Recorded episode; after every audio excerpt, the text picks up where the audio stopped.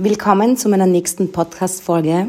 Und ähm, ja, ich möchte euch heute jemanden vorstellen, den ich durch eine ganz liebe Freundin von mir kennengelernt habe in den letzten Wochen. Und seitdem wir uns kennen, hat sich so einiges bei mir verändert. Und das Thema Veränderung ist ein sehr, sehr großes Thema für all diejenigen, die einfach sagen, ich möchte im Leben weiterkommen, ich möchte Erfolg haben, ich möchte ja gerade in der jetzigen Situation die volle Verantwortung für mein Leben übernehmen. Und ja, ich freue mich sehr, ihn heute hier bei mir zu haben und mit euch das Gespräch zu teilen.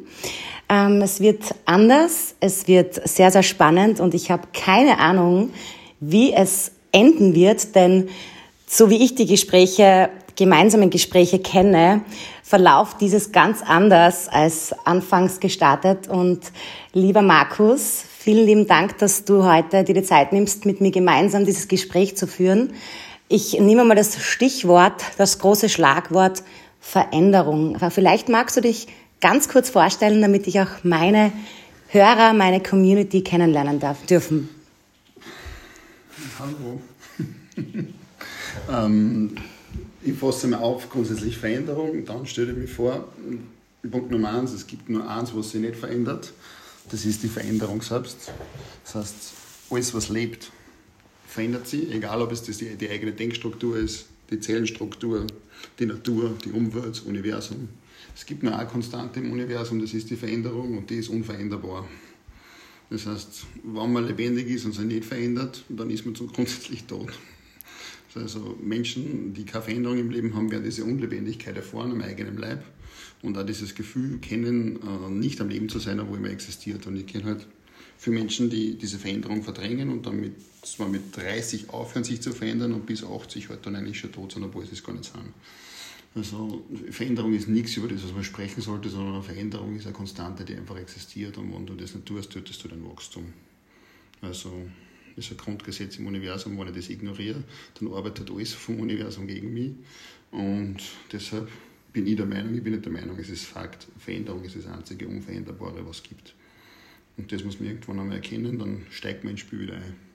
Also das ist jetzt kein Thema, wo man sagt, okay, ich, muss jetzt drüber reden, sondern ich muss, mich, äh, muss damit klarkommen und akzeptieren, dass das Leben unsicher ist, dass die Unsicherheit diese Herausforderungen automatisch hat und die Herausforderung ist die Quelle von meinem Wachstum sondern wenn ich diese Herausforderung vermeide, somit die Veränderung vermeide, vermeide ich auch mein Leben. Und nicht mehr am Leben selbst nicht mehr sondern wiederhole das in der Komfortzone, was ich schon mache. Und das ist einfach kein Konzept, wo man ins Universum geboren ist, dass man gegen die Gesetze des Universums arbeitet. Ja.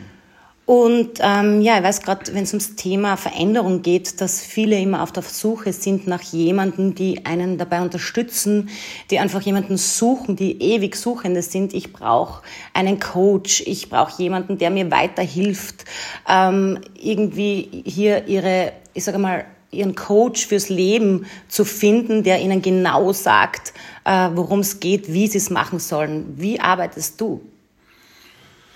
Handeln fängt an, wenn die Suche vorbei ist. Und die Suche ist dann vorbei, wenn die Fragen aufhören zum Stellen. Das heißt, für Menschen, die suchen, sind genau die, die die Fragen stellen. Ich bin keiner, der Fragen stellt, ich bin einer, der findet. Die Religion hat, die, hat ihr Fundament im Glauben und ich habe mein Fundament im Zweifel.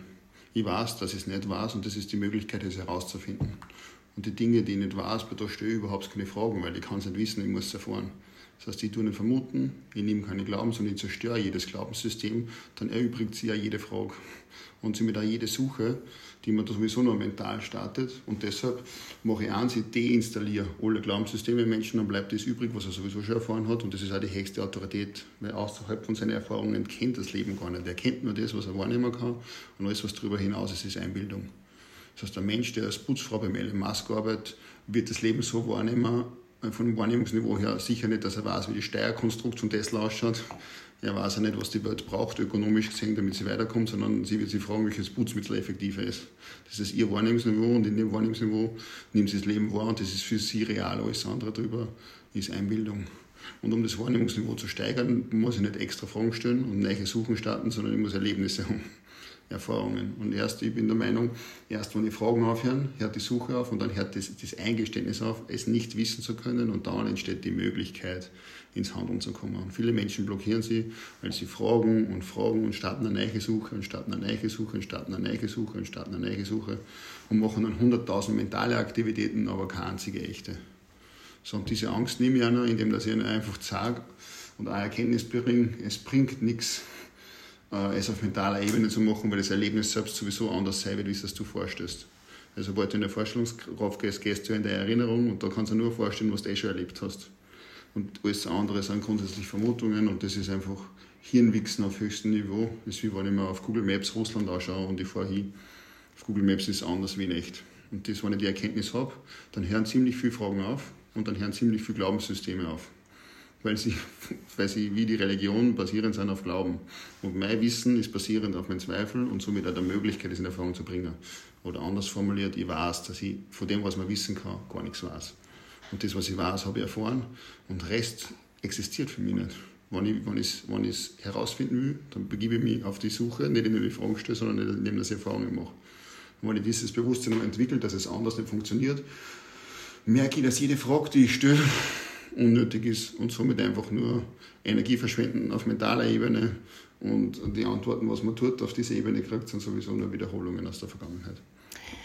Warum glaubst du, haben so viele Menschen einfach Angst vor dem Neuen, Angst, Dinge zu tun? Mm, weil sie in einem System groß werden, ähm, wo ihnen Sicherheit verkauft wird. Wenn der Auto kaputt ist, hast du Autoversicherung. Du heiratst, um sicher zu gehen, dass die Liebe permanent ist dahinter steckt der Wunsch von Permanenz. Das heißt, ich will Freude immer, ich will Liebe immer, ich will Vermögen, Vermögen immer. Aber das Leben an sich ist halt nicht permanent. So, und dieser Wunsch nach Permanenz ist vom Denken selbst erfunden, hat aber nichts mit der Realität zu tun. Der Körper ist ein Verbrenner, verbrennt jede Emotion. Natürlich, wenn wir unter Freude stehen, dann wünschen wir uns, dass jeder Moment so ist, aber die Realität ist, dass er nicht so ist.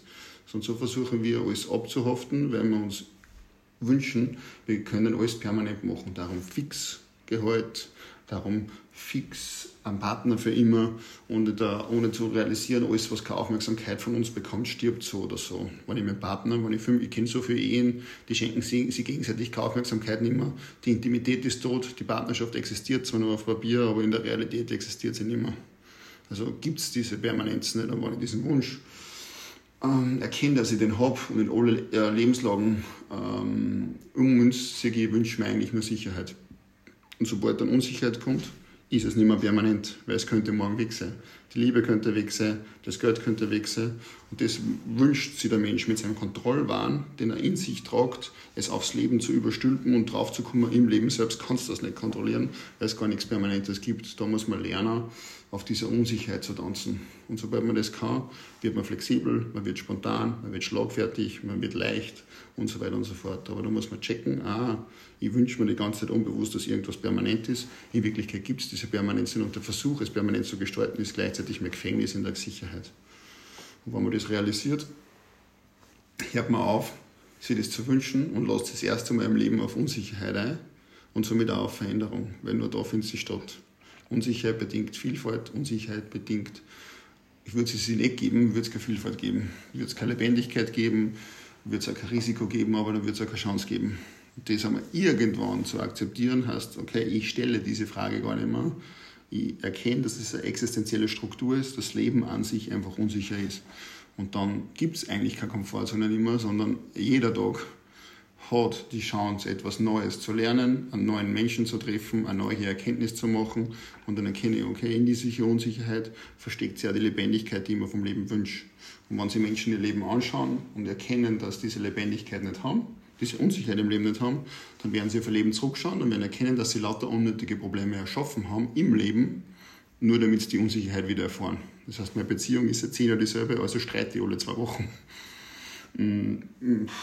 Und erkenne dann, dass ich durch diese Mechanik eigentlich genau diese Lebendigkeit äh, versuche herzustellen, obwohl in Wirklichkeit, wenn ich mich auf die positiven Herausforderungen des Lebens einlasse, ich gar nicht streiten will, weil ich es sowieso äh, abdecken kann. So, und das ist der Grund, warum Menschen halt das machen, weil sie sich wünschen, dass es permanent ist, es aber nicht permanent sein kann, nie wird, was ich vom eigenen Leben auch schon kenne, nur sie haben das Bewusstsein und nicht das zu erkennen. Sobald ich es erkenne, akzeptiere es und das Problem ist weg und dann lasse ich mich auf die Dinge. Dann erkenne ich, okay, die beste Zeit liegt vor mir und zwar jede Sekunde und nicht hinter mir. Ja, Autofahren dem Rückspiegel ist anstrengend, wenn man 200 km/h fahren will. Ja. Sehr gutes Beispiel. Ähm, ja, was, was würdest du sagen? Weil ich, ich habe das Coaching oder ich genieße das Coaching jetzt gerade von dir und merke auch bei mir eine extreme Veränderung und es ist anders als alle anderen Dinge, die ich bis jetzt erlebt habe. Und ähm, ich merke einfach bei dir, der große Unterschied ist einfach der, dass du nicht in der Vergangenheit sprichst und äh, Stories erzählst, so wie man es oft kennt, oder Lebenserfahrungen mit uns teilst, sondern wirklich ähm, Fakten auf den Tisch legst, so wie sie sind und so, dass sie jeder für sich einfach umsetzen kann und erfahren kann, ohne dass du einen Weg vorgibst. Ähm, ja, was, was, ist so, was ist so der Überbegriff deines, deines Coachings? Was würdest du sagen? Die Essenz von meinem Coaching ist kein Glaubenssystem, kein Dogma, keine Religion, keine Fremdkonditionierung, keine Ideologien, die in der Gesellschaft konditioniert worden sind, einfach den Menschen clean zu machen. Basierend auf, auf Zweifel, die lebendige Erfahrung selbst zu machen. So wie die Wissenschaft. Sie zweifelt so lange dran, bis es was Unverkennbares entdeckt. Und ich zweifle da so lange dran, bis ich was Unverkennbares entdecke. Nur die Wissenschaft macht es nach außen und meine Philosophie ist nach innen. Also die Technologie rund um uns hat sich massiv, massiv erhöht, Bequemlichkeit, wir leben wie Könige. Von der Technologie in uns, wie wir funktionieren, haben wir null Verständnis, aber verstehen die Welt rund um uns extrem gut, dank der Wissenschaft, dank der Technologien. Und diese Wissenschaft, dieser Innenwelt, die Innenwelt zu erforschen, beinhaltet auch die Bereitschaft zu haben, die Augen einmal nach innen zu tragen. Dann startet der spirituelle Prozess. Und was da vor sich geht, gehört einmal erkundet und entdeckt und das mache ich mit Menschen, in denen ich mir alles weglösche was an dem, was sie vorher festgehalten haben, weil das ist der erste Step, weil sonst ist das Glas voller Scheiße und alles Reines, was ich dort rein leer, wird wieder schmutzig. Also das allererste, ich mache die Menschen clean und spüre aber nichts Neues rauf. Sondern dann kommen sie mal in ihre Natur und aus ihrer Natur entstehen automatisch ihre Talente und aus ihren Talente entstehen automatisch so viele weitere Möglichkeiten, die sie gar nicht gewusst haben, weil sie sich selbst gar nicht kennen. Das ist so meine Kernphilosophie in allererster Instanz. Ja, Menschen clean zu machen. Hast du, äh, hast du ein Ziel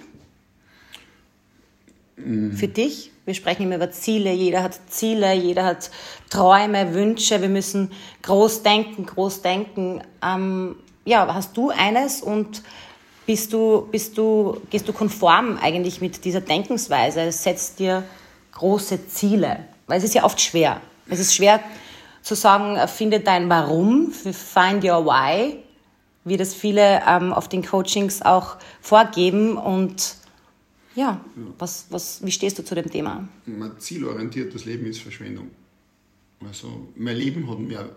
Ich, ich bin letztens einmal von gesessen und gesagt, boah, ich will reich sein. Sag, jetzt hast du 100 Millionen Euro am Konto. Was ist jetzt? Sagt, ja, ich will einen super Körper. Sag, jetzt schaust du aus wie der Schwarzenegger. Was ist jetzt? Ja, ich will super tolle Frauen. Dann hast du jetzt, was willst du jetzt?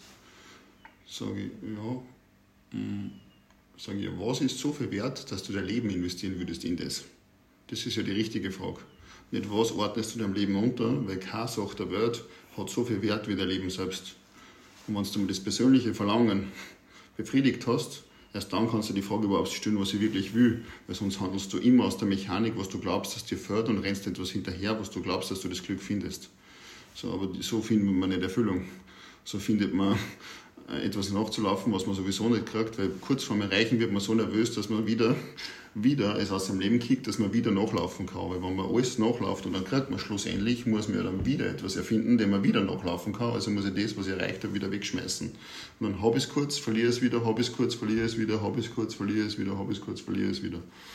Und so ein zielorientiertes Leben zu haben, ist für mich Verschwendung.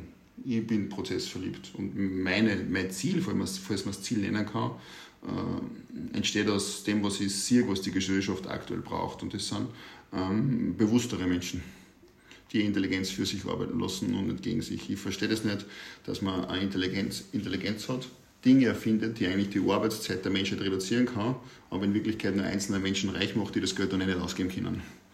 Und wenn endlich einmal ein kollektives Bewusstsein entsteht, das heißt, ich erkenne ein Einheitsbewusstsein, ich erkläre das einmal kurz anders. Ähm, wenn ich ausatme und ich achte einmal drauf, dann werde ich erkennen, dass der Baum neben mir einatmet. Dann werde ich erkennen, dass er ausatmet und dann werde ich wieder erkennen, dass ich einatme. Und dann erkenne ich, okay, die Lunge, die was in mir gibt, existiert da rund um mich. Und dann ändert sich die Art und Weise, wie ich einen Baum betrachte. Weil er ist nicht ein Baum, sondern er ist meine Lunge. Und sobald er meine Lunge wird, wird es ziemlich schwierig für mich, dass sie ihn beschädigt, weil er mich beschädigt. Und das ist Einheitsbewusstsein. Ich erkenne die Verbindung mit allem. Meine eigenen zwei Finger mir abzuschneiden wird verdammt schwer. Die Finger von einem Fremden abzuschneiden wird verdammt leicht. Sondern das ist ja das, was die Menschen dann. Sie erkennen das Einheitsbewusstsein nicht, deshalb haben so viele Konflikte mit allem und jedem, dass sich dieser Konflikt in der ganzen Gesellschaft manifestiert. Und dann reicht es die Sprache, die trennt, oder die Grenze, oder SPÖ oder FPÖ. Wir denken nur in Trennwände und haben null Einheitsbewusstsein, deshalb ist die Gesellschaft auch voller Konflikte. Und das, was die Gesellschaft als Grundlage braucht für, für, die, für das Enden von Konflikten, ist Einheitsbewusstsein. Eine lebendige Erfahrung zu machen, dass alles, was rund um einen selbst ist, eigentlich mal selbst ist. Wenn ich Wasser trinke, als Beispiel, äh, passiert eins, das Wasser wird in meinem System zu mir. Und dann kann ich nicht mehr sagen, bin ich das Wasser oder ist das Wasser ich.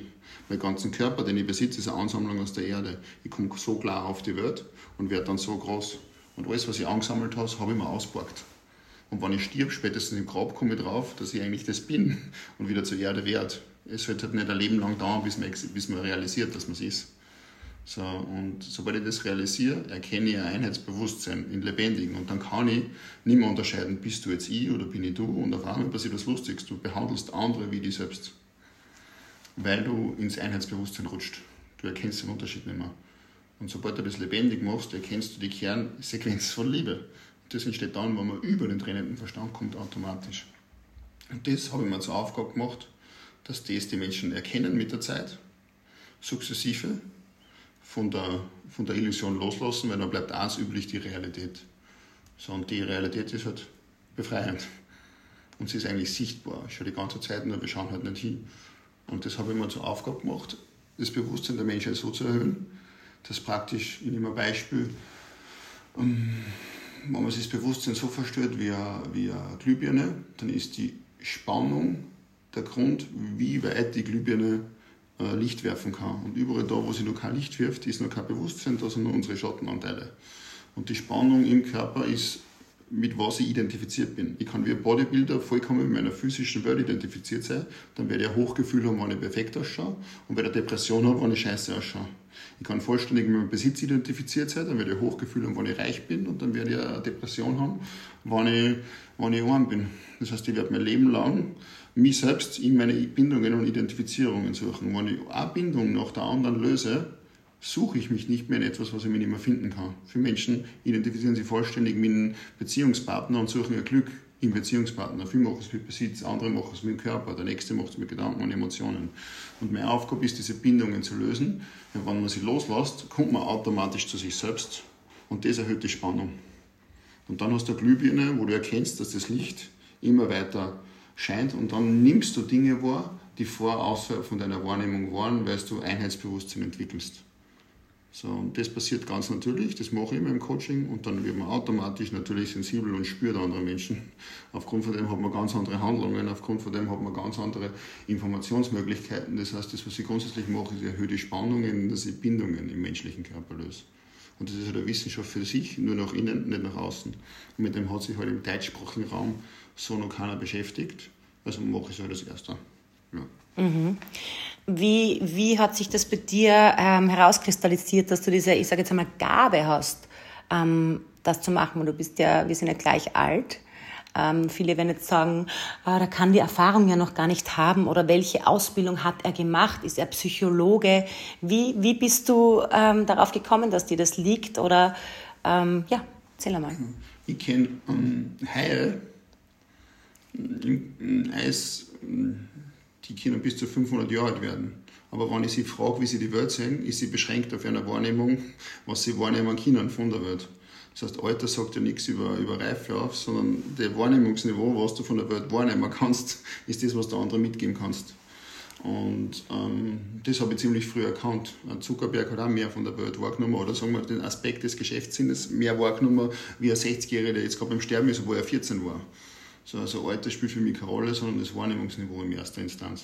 Und dann sehe ich ja sofort, wann der spricht, spricht er aus dem heraus, weil er über alles nachdenken muss oder spricht er aus dem heraus, weil er es einfach sieht.